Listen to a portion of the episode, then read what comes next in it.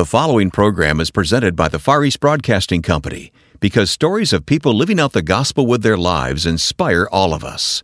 FEBC, taking Christ to the world through radio and new media. Learn more at febc.org. The angels came to tell not Caesar, not the wealthy, but these anonymous shepherds. The Lamb of God who takes away the sin of the world has been born tonight. And they they believed.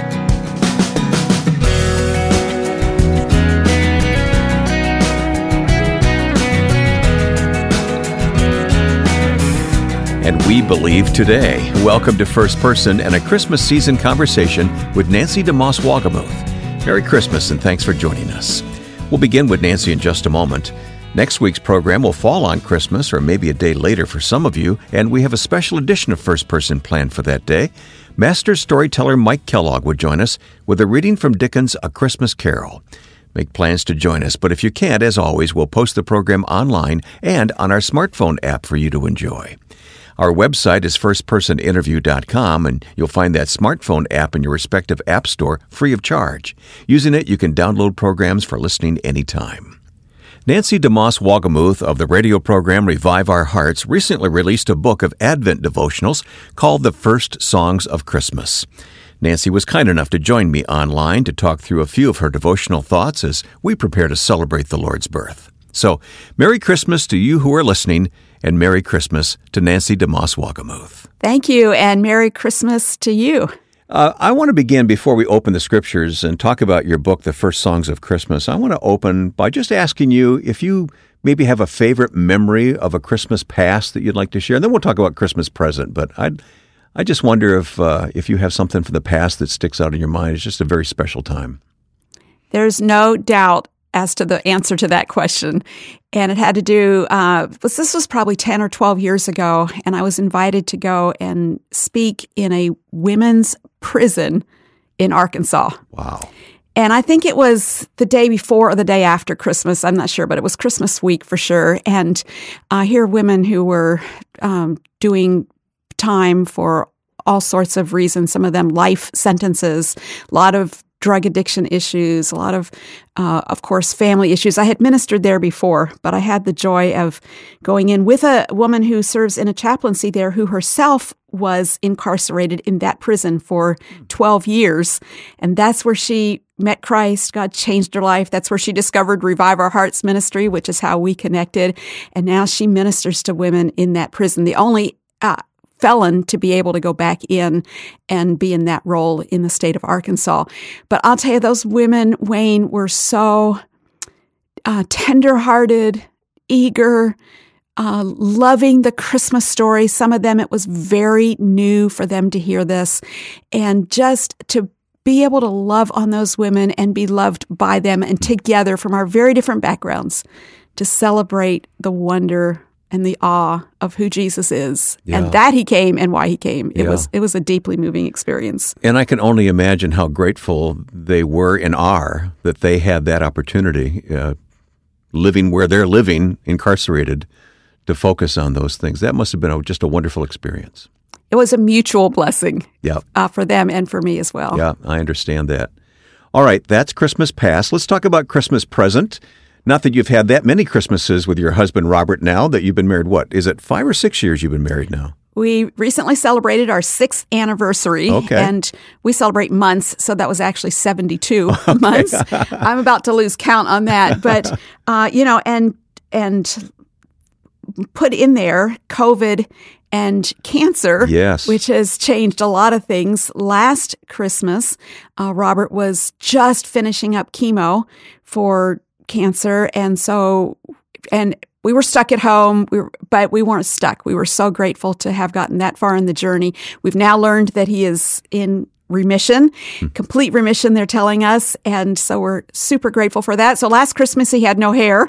And this Christmas, thank God, he's, um, he's healthy as far as we know and has pl- all that hair back. Yeah. Uh, so Christmas has been for us over these six years, s- you know, ones like last year, and then a couple of ones that we've shared with Robert's children and grandchildren, which has been a sweet blessing to be adopted into that family. And this Christmas for multiple reasons related to travel and schedules and um, health issues. Uh, at being careful, we are we're staying home. We're having, Lord willing, a quiet Christmas. But whether we're with a crowd or with each other in the Lord's presence. It's it's sweet.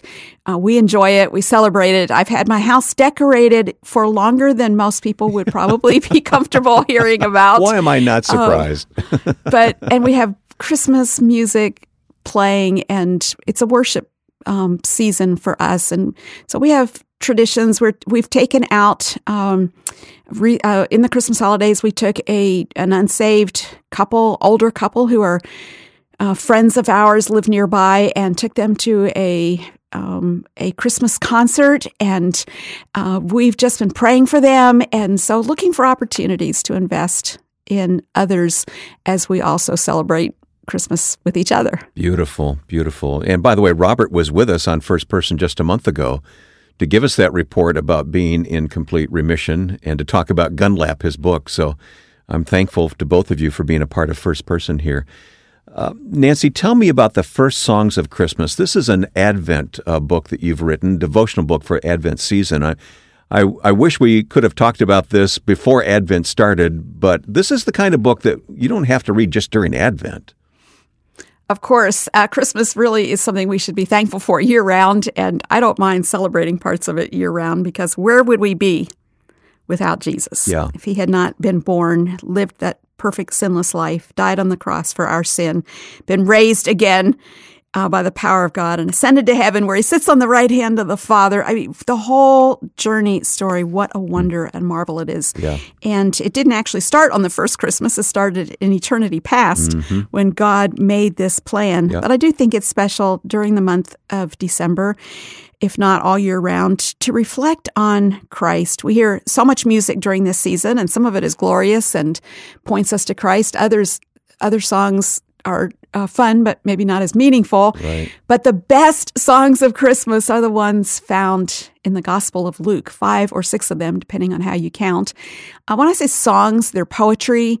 They're uh, weren't necessarily sung or intended to be sung, but they are beautiful celebrations of through the eyes of different individuals from different backgrounds who observed that first Christmas from different vantage points. So this devotional is broken up into daily portions, readings through the month of December, but again, could be done anytime to t- just unpack those different songs of Christmas and to reflect on them and to say, what did it mean to those first observers of Christmas and what does it mean to us as we celebrate the coming of Christ? Well, it is so worshipful to go through these devotionals each day, Nancy. So thanks for putting this together. Uh, we'll have information about the book, of course, in our program notes at firstpersoninterview.com. I wonder if we can focus as time permits on one or two of the songs, though. And I appreciate you mentioning that we, we think of them as songs. They're really poetry. They're, they're something that just comes from the heart, right? Isn't that the point? What else I love about them is that as the hinge is turning from the Old Testament, the Old Covenant, which basically rendered the whole human race guilty. We knew we could not keep God's law. So we, we come to the end of the Old Testament. We have a curse pronounced on those who do not obey God's law, which is all of us. And then you have 400 years of silence. Hmm. God says nothing. And you have generations who are waiting and wondering and hoping and longing and knowing that they are condemned under the law, but and that God has promised he would send a Messiah a redeemer, a savior. But where is he? And why is nothing happening? And, you know, if we have to wait four days, we get super impatient sure. or four hours sometimes, but here 400 years. And then you have the opening, that hinge to the new covenant, the gospel of God's grace. And, and you have these participants in that first uh, Christmas, and they're reflecting many of them on Old Testament promises, and they're celebrating that God has pierced the darkness with his light. He has come from heaven. He has descended. He has condescended to become a man to be born among us, to live among us, to uh, to die for us, and so they reflect back with gratitude and worship on the promises that God has fulfilled. But they also celebrate the coming of Christ. And as we read these passages, of course, we're looking back on the coming of Christ, the first Christmas, but we also have this hope in our hearts that he will come again.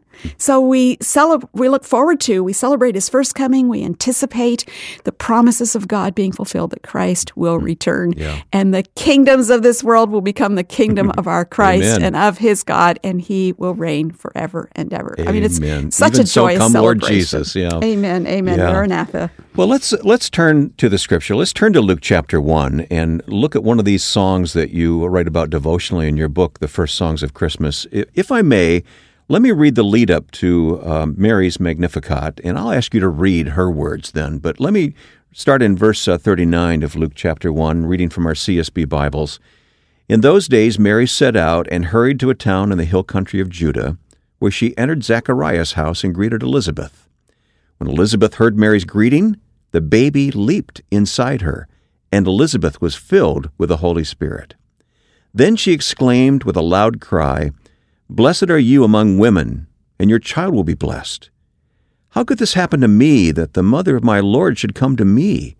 For you see, when the sound of your greeting reached my ears, the baby leaped for joy inside me. Blessed is she who has believed that the Lord would fulfill what he has spoken to her. And as I read Mary's Magnificat, just keep in mind that the Elizabeth you were just reading about, she's an elderly woman who has just received the longed for child, has been told she will receive a child. She will be given a child who will be John the Baptist. And then we have Mary, who is probably 14 years of age or so. Hmm.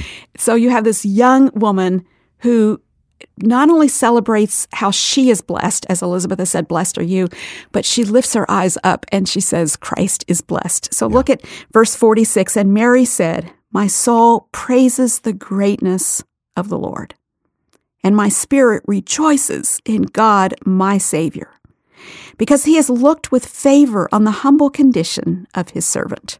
He's the Savior, I'm the servant. Hmm. Surely from now on, all generations will call me blessed. That's what we're doing today. Because the Mighty One has done great things for me, and his name is holy. His mercy is from generation to generation on those who fear him. He has done a mighty deed with his arm. He has scattered the proud because of the thoughts of their hearts. All of this, by the way, being quoted from Hannah's prayer in 1 Samuel. So she knew those passages. She knew the Old Testament, didn't she? He has toppled the mighty from their thrones and exalted the lowly. He has satisfied the hungry with good things and sent the rich away empty. He has helped his servant Israel, remembering his mercy to Abraham and his descendants forever, just as he spoke to our ancestors. And there's more of this Advent devotional with Nancy DeMoss Wolgemuth coming up in a moment on First Person. I'm Ed Cannon. The Far East Broadcasting Company partners with First Person because we celebrate the stories of people everywhere who have given their lives to Christ and serve Him. Our broadcasters in 50 countries of the world hear stories every day of people whose lives are transformed by the gospel and who have faithfully been taught God's Word. In addition to First Person, I'm pleased that Wayne and I host a podcast, and we invite you to join us. Listen to Until All Have Heard at febc.org. That's febc.org. My guest is Nancy DeMoss Wolgemuth, the author of many books, including an Advent devotional, The First Songs of Christmas, which we're talking about on First Person here with Nancy today. And we just heard from Luke chapter 1, one of those songs, the Song of Mary. You mentioned this is a young woman, perhaps 14. We don't know for certain. Uh, perhaps she could read, perhaps not. Talk more about what uh, what our imagination can uh, bring up about Mary. Well, she's such a contrast to the older Elizabeth, but both of these women meet together. You have the older woman and the younger woman celebrating the grace and the redemption of God. Mary, of course, lived in the northern part of Israel in uh, the town of Nazareth, and uh, she probably could not read. Commentators tell us that she was probably illiterate, but she knew those Old Testament writings. She knew the scriptures. And not only did she know them, but she believed them. And here, you know, uh, she's had this an- angel visitor who's told her she's going to have a child. She makes her way down south to Judea, uh, probably 80 some miles. And by herself, we don't know, but that's a big, scary journey for a young girl in without modern transportation. And the, the older woman encourages Mary to believe the promises of God. And she says, Blessed is she who has believed that the Lord would fulfill what he has spoken to her. And so here she finds Mary Mary finds a woman who has also experienced the fulfillment of God's promises. And the older woman encourages faith in the younger woman. Mary did believe God, and Elizabeth said, You're going to be blessed because of that. Now, the blessing of God would, it was undeserved. We think of Mary, uh, some traditions put a whole lot of focus on Mary and maybe not enough on Jesus. Mm-hmm. And then I think there's some of our traditions that put um, not enough focus right. on Mary. Yeah, the scripture gives her a lot yes. of airplay here. Yeah. And and she's she's a servant of the Lord, but God looked with favor on her and, and he calls her blessed uh, because she believes God's promises. But she reminds us that God has God's promises are for us too. Mm-hmm. For the humble, for the lowly, for the weak, for the hungry, for the poor, for the needy. He has done great things for us through sending Christ to us. Yeah. Can you imagine Luke talking to Mary about these things and having her recount to him that whole experience? And of course, Luke is a medical doctor, physician. Yes, so he, yeah, right. he cared a lot about these details. and he knew um, that women like Elizabeth and Mary shall uh, how can I say this delicately don't have babies. I mean, this is like you know Elizabeth and John, uh, uh, Zachariah having a baby. This is like you know Robert and me having a baby. It's not going to happen unless God intervenes. Yeah, never Mary say never, having, right? never say never. Well, um, Mary never having been intimate with a man, this was impossible. But that's the nature of the gospel, is that we could not save ourselves. As a woman, I I think of Mary and you know, she's really a counter type to Eve, oh, yes. the first woman. Yeah. At any given moment in our lives, we're reflecting the heart of Eve or the heart of Mary. Mary's heart being one of worship and submission and faith. And I just know that's the kind of responder I want to be to the gospel. Wonderful. Yeah. Well, I urge our listeners to read more of your thoughts on this song, this song, one of many in the book, The First Songs of Christmas by Nancy Wolgemuth. Um, I think we have time here, and I, I really want to go to perhaps my favorite song of all, and that's Simeon's song. Um, Simeon was this uh, old man in Jerusalem. His name was Simeon. He was righteous and devout. And uh, I would just like to hear you talk about Simeon's song and what you share in your book, Nancy. Well, Simeon and Anna, two elderly people yeah, who true. were found yeah. in the temple when Mary and Joseph took the newborn child, according to how the law prescribed, to dedicate him to the Lord, fulfilling all the prom- all the covenant requirements. And so Simeon is one of these two elderly people who met Jesus with his parents there in the temple. And Simeon, it's revealed to him by the Holy Spirit that this is the promised Messiah. And it says in uh, Luke chapter 2, verse uh, 28 Now Simeon took him, the baby, up in his arms. I don't know if he lifted the baby up or he just held the baby, but you can kind of picture this elderly man and this uh, newborn baby, and he praised God. He worshiped. And he said, Now, Master, you can dismiss your servant in peace as you promised.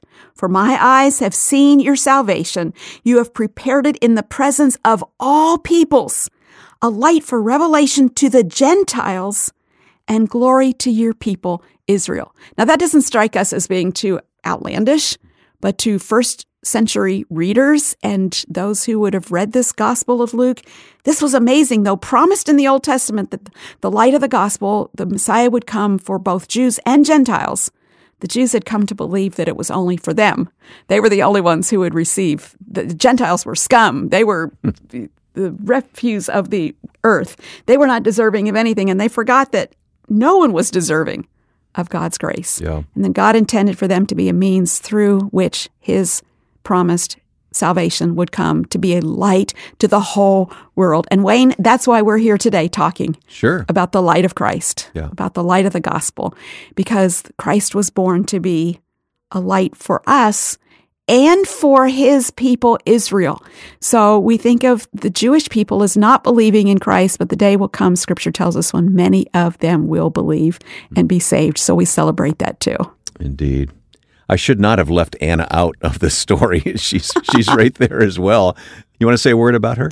Well, she does. She's not actually one of the songs, but the reason I love including her here is that when she saw this child and it was revealed to her that this was Christ, she'd been praying and waiting, and uh, she does two things that I think are such appropriate responses for us today. One is worship, which you see in all these songs of Christmas, but the other is witness. Says she began to speak about him to all who were looking forward to the redemption of Jerusalem. And as you think about this next week, this Christmas week, what two better ways could we spend our days, our time? Worship, upward to God, giving Him thanks, blessing Him, and then witness, telling others that Christ has come to save us from our sin. So, Robert and I are looking for opportunities. We have been through this Advent season praying, asking God, Lord, who can we tell?